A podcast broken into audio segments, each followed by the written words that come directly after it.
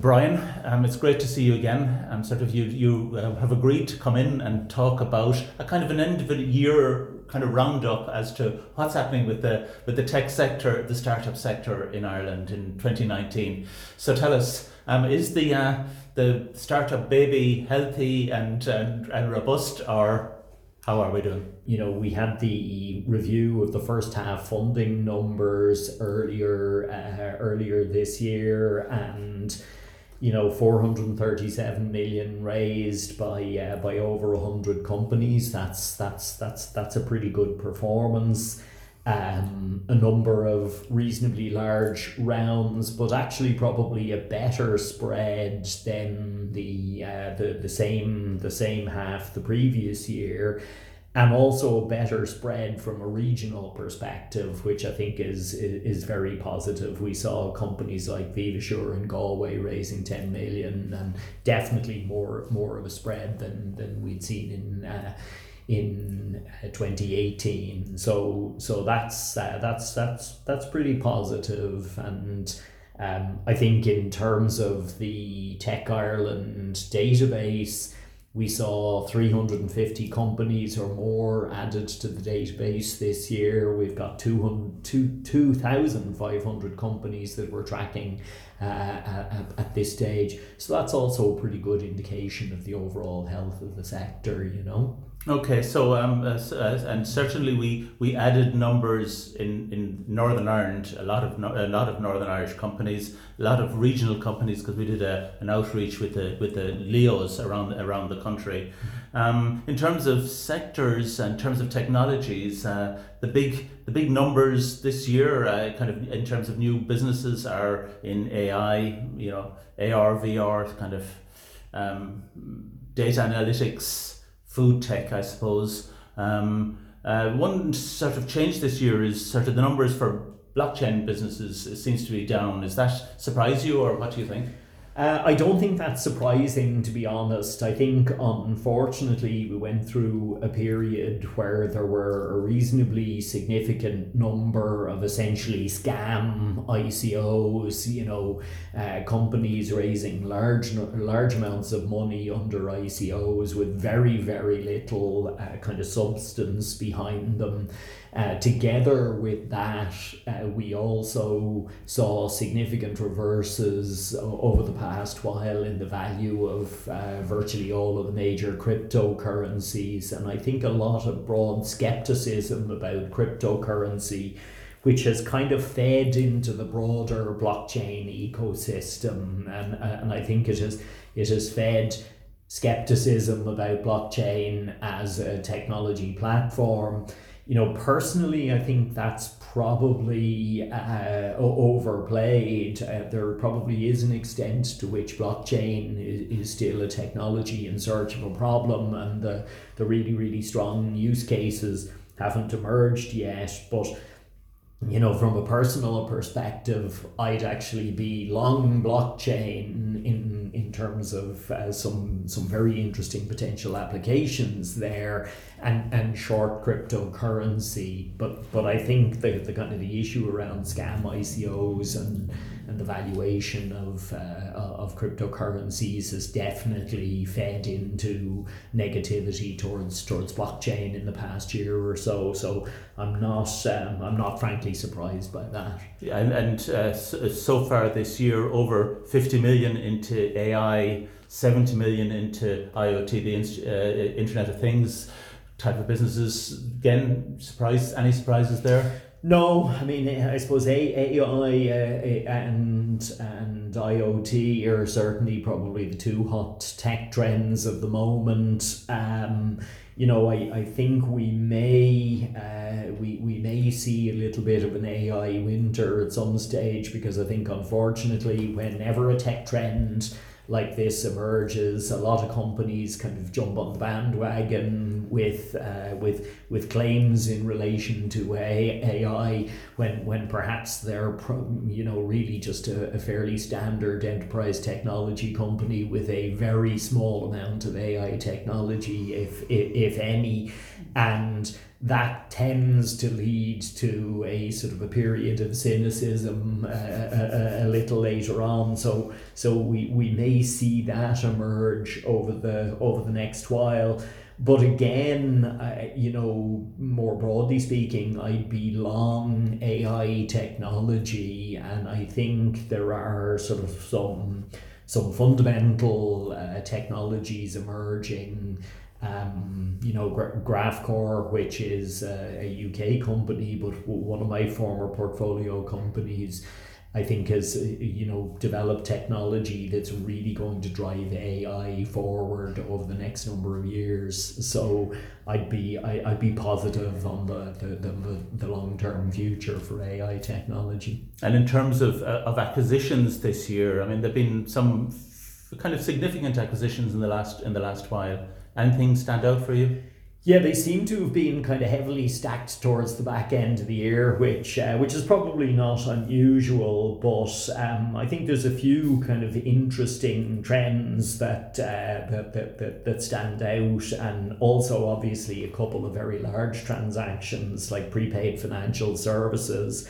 Uh, an absolutely incredible outcome for the founders there who you know, who built that business pretty quietly. That was a kind of an under the radar business, and I think a lot of people would have been very, very surprised at the uh, at the size of that acquisition. So, uh, well, well done to the founders there. Uh, the other thing that we've seen is once again, you know, a company like Corvil acquired, which was founded in the year two thousand. So it's a, it's a, it's uh, another 19 year old overnight success story. Mm-hmm. So we, we, we've seen that picture before. Another thing that I think is interesting is the, the acquisition of 3D4Medical by Elsevier. And I think that it, that kind of reflects the increasing importance of distribution. Um, I mean, 3D4Medical has an absolutely fantastic piece of technology um, their their products are things of beauty. They're uh, they're they're fantastic products. But they have to get into the educational space. Exactly. And who owns that market? Who mm. has distribution in that market? Elsevier have that uh, have that distribution, and um, I think a lot of second time entrepreneurs. I had this conversation with Conor Murphy, uh, the the founder, co-founder of Datahug, uh, recently. You know, he feels that in his first business he was too focused on product, and in his new business he's very focused on distribution. You know, and I think people are starting to realize that great product obviously is is kind of table stakes, if you like but you really need to, to, to find a way to get your product to market as well. Interesting, yeah. Um, and then finally, on the acquisition side, I think there, there's another very interesting trend and a pretty positive trend, which is Irish companies growing by acquisition. So uh, AMCS down in Limerick have been effectively executing a roll up strategy in, in their market. Uh, they've made acquisitions this year in both Germany and the United States, and that's very much their growth strategy and involves acquisitions. The other one was slightly different in terms of Taoglas, who acquired Firmwave. That was more of a tech acquisition than mm. uh, than than than a roll up of, of a successful operating business. Um, it's one of the kind of the rare occasions where one Irish company has acquired another, and we probably actually need to see more of that, you know, mm. generating scale in Ireland and putting businesses that are complementary together in Ireland in order to then scale them more successfully internationally. But definitely an interesting trend there. Very good. Um, so we uh, we did a survey there in the last in the last couple of weeks and we surveyed the large um, sort of B2B software businesses here in, in Ireland, successful ones. And one of the sort of the, the surprising things, I guess, is when we asked them about Brexit, uh, they didn't seem to think it was going to affect them very much. How, does that surprise you? Um, I'm surprised that they don't think it's going to affect them. Uh, I, I, I suppose I'm less surprised that they aren't doing anything because I think the great problem with Brexit still is that nobody really knows what form it's going to take. And it's very, very difficult to prepare yourself for for something that's so ill, ill defined, you know.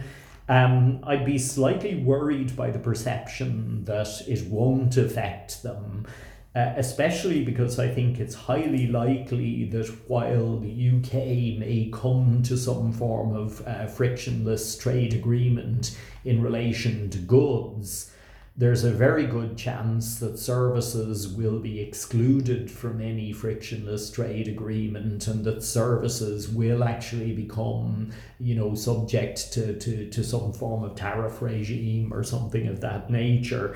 And of course most uh, software businesses in particular, but an awful lot of technology businesses generally now are, are delivered as a service and may well be impacted by. Uh, uh, by, by Brexit related changes. So I'm, I'm kind of surprised that people are are not more worried about it. Let's despite let's it the best way. efforts of Enterprise Ireland and Intertrade, who put a put a lot of effort into into educating the general public, and and I suppose. Uh, I guess maybe the technology sector is, is harder to access, is it? I don't know. Um, harder to access, uh, probably there has been a little bit less talk about the specific implications on the uh, on the technology sector. Um, I mean, the potential implications for Irish agriculture have been very, very well uh, uh, covered in media and so on. Um, so, so I think there's probably been less less of a public conversation, let's say, about the implications for uh, for services businesses, and there's also perhaps a perception that because these businesses are, if you like, uh, involved in a, a, digital product that doesn't need to be shipped by road, isn't going to have to deal with, with customs kind of customs forms at uh, uh, at ports and that mm. kind of thing. That in some way it's it's kind of it's it's it's above all these problems. Um, if if only it were so simple, you know, I, I, I can I can think back myself to the days when, for example, uh, exporting a software product to Brazil was an absolute nightmare. You had to deal with, you know, withholding taxes uh, in Brazil and, and things of that nature. And, and it's quite conceivable that, that, that there might be similar issues to deal with in, uh, uh, in, in, in a post Brexit scenario.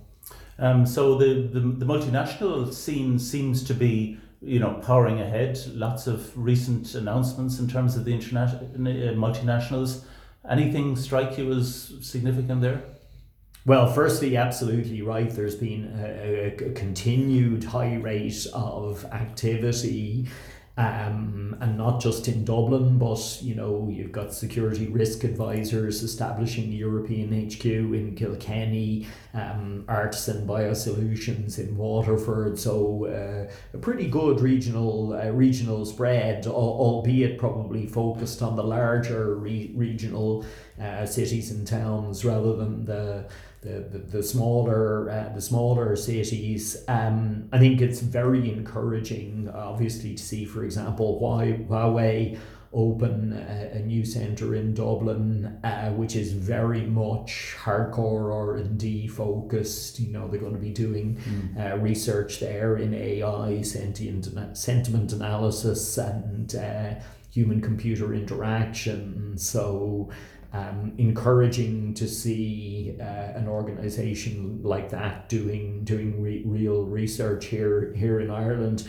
The other one that uh, that, that that you couldn't really um, not mention, you couldn't fail to mention, is obviously the enormous investment by Intel in uh, an additional fab in uh, in Leixlip, a total investment of, of eight billion.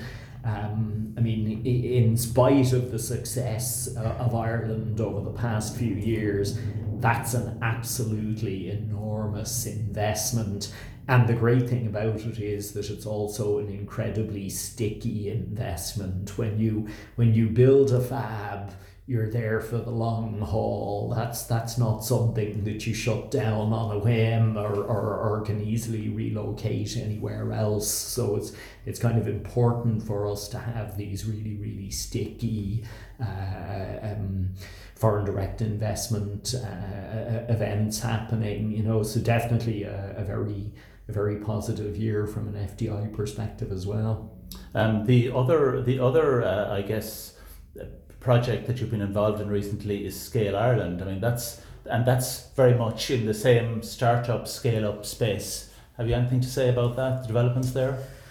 Well, I think it's it's it's been uh, it's been a great year for for for Scale Ireland. Uh, I think for many years the startup and scale up sector has been badly represent, represented from the perspective of kind of interaction with government um, and, and that's and that's natural in the sense that by definition the startup and scale up se- sector is, is very very fragmented. I mean we mentioned earlier on the two thousand five hundred companies that mm. that are in the Tech Ireland database.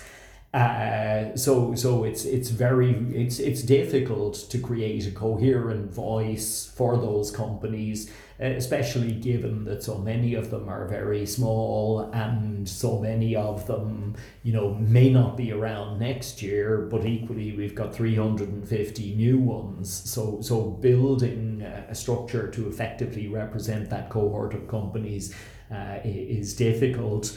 Um, I'm delighted that we've got kind of Scale Ireland up successfully. Um, delighted that we're cooperating so effectively with Tech Ireland. And I think one of the things that we're particularly keen on from the perspective of Scale Ireland is that the policy recommendations that we make are evidence based. And in order for that to be the case, we need a strong database of, you know, a database of innovation in Ireland that, that, that, that we can use to establish baseline data and, and trends to, to inform policy recommendations. The, the other thing that I think has been very encouraging is that we've got very, very strong engagement with government already uh, we participated in five separate consultation processes. We met the principal officers responsible for all of the key tax heads. Uh, we met the Minister for Finance's senior advisor. We met the Minister himself. So we've had very, very good uh, uh engagement. And while some aspects of the budget were obviously disappointing, you know, nonetheless, I think both on the keep share option scheme and the EIIS investment scheme, we did make real progress. We got some important technical changes on keep and a significant increase in the limits on EIS. Uh, plus a reversion to the, the situation which previously existed where the full tax relief was was given in the year of investment I think that's a pretty positive change in terms of making the scheme more attractive and hopefully will drive more capital into early stage Irish companies. And speaking about sort of driving more capital, I mean, another, as I guess, finding if this year is the broadening of the investor sort of base into you know later stage stage businesses. I mean, that seems to be pretty encouraging, is it? Yeah, yeah, absolutely. I mean, I think there's a trend uh, globally for to, towards uh, toward, towards a globalization of the capital markets, especially for later stage deals. I mean, increasingly, if you're raising more than say ten million, you can go to, if you like, a global capital market rather than uh, a, you know a, a, an Irish uh, capital market. I do think we need to be a little bit careful, however. Um, you know, for a lot of the large American funds, they see Europe as a price arbitrage opportunity. They're they're operating in a market that they believe has become quite expensive and we've we've seen some valuations reverse uh, pretty quickly when they came to the public markets over the past the past while. So they're looking for they're bargain hunting here. Is that they're, what they're, they're, they're bargain hunting? Yeah, there's definitely an element of bargain hunting, and you know that that tends to be transient. You know, Mm. so I don't think I, th- I I think from a European perspective we really need to build a strong local capital market that's capable of providing large amounts of capital, not tens of millions, hundreds of millions, uh, to European businesses to enable them scale up based on European capital sources rather than expecting, you know, U- US and global capital to always fill that gap. So, you know, I, I I, I think that's that's important. We, we it's great to see Greylock and Kleiner Perkins and Sequoia all making Irish investments in the past year. That's that's absolutely fantastic. And and by the way, the businesses that they've invested in are incredibly interesting uh, businesses, uh, both both uh, both up, Utmost and and Evervault. Actually, also an interesting contrast, by the way. On the one hand, in Evervault, you've got you know nineteen year old Shane Curran. Uh, on the other hand, in Utmost, you you have Un- Henri O'Toole, one of the sort of veterans like myself, and, and, and indeed Paddy Benson, who's uh, uh, another veteran. So so two two two. Two founder teams at far ends of the spectrum in terms of, of age and experience, if you like.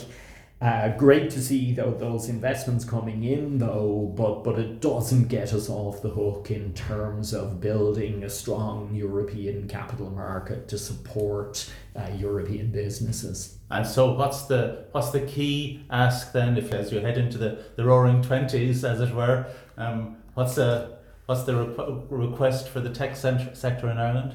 So I think that the, the two you know the two biggest problems remain access to talent and access to capital. You know, and uh, so so if I had to pick just two things, it would be significant further re- re- reform of the keep share option scheme, further improvements to that and you know further improvements to the IIS uh, in investment scheme.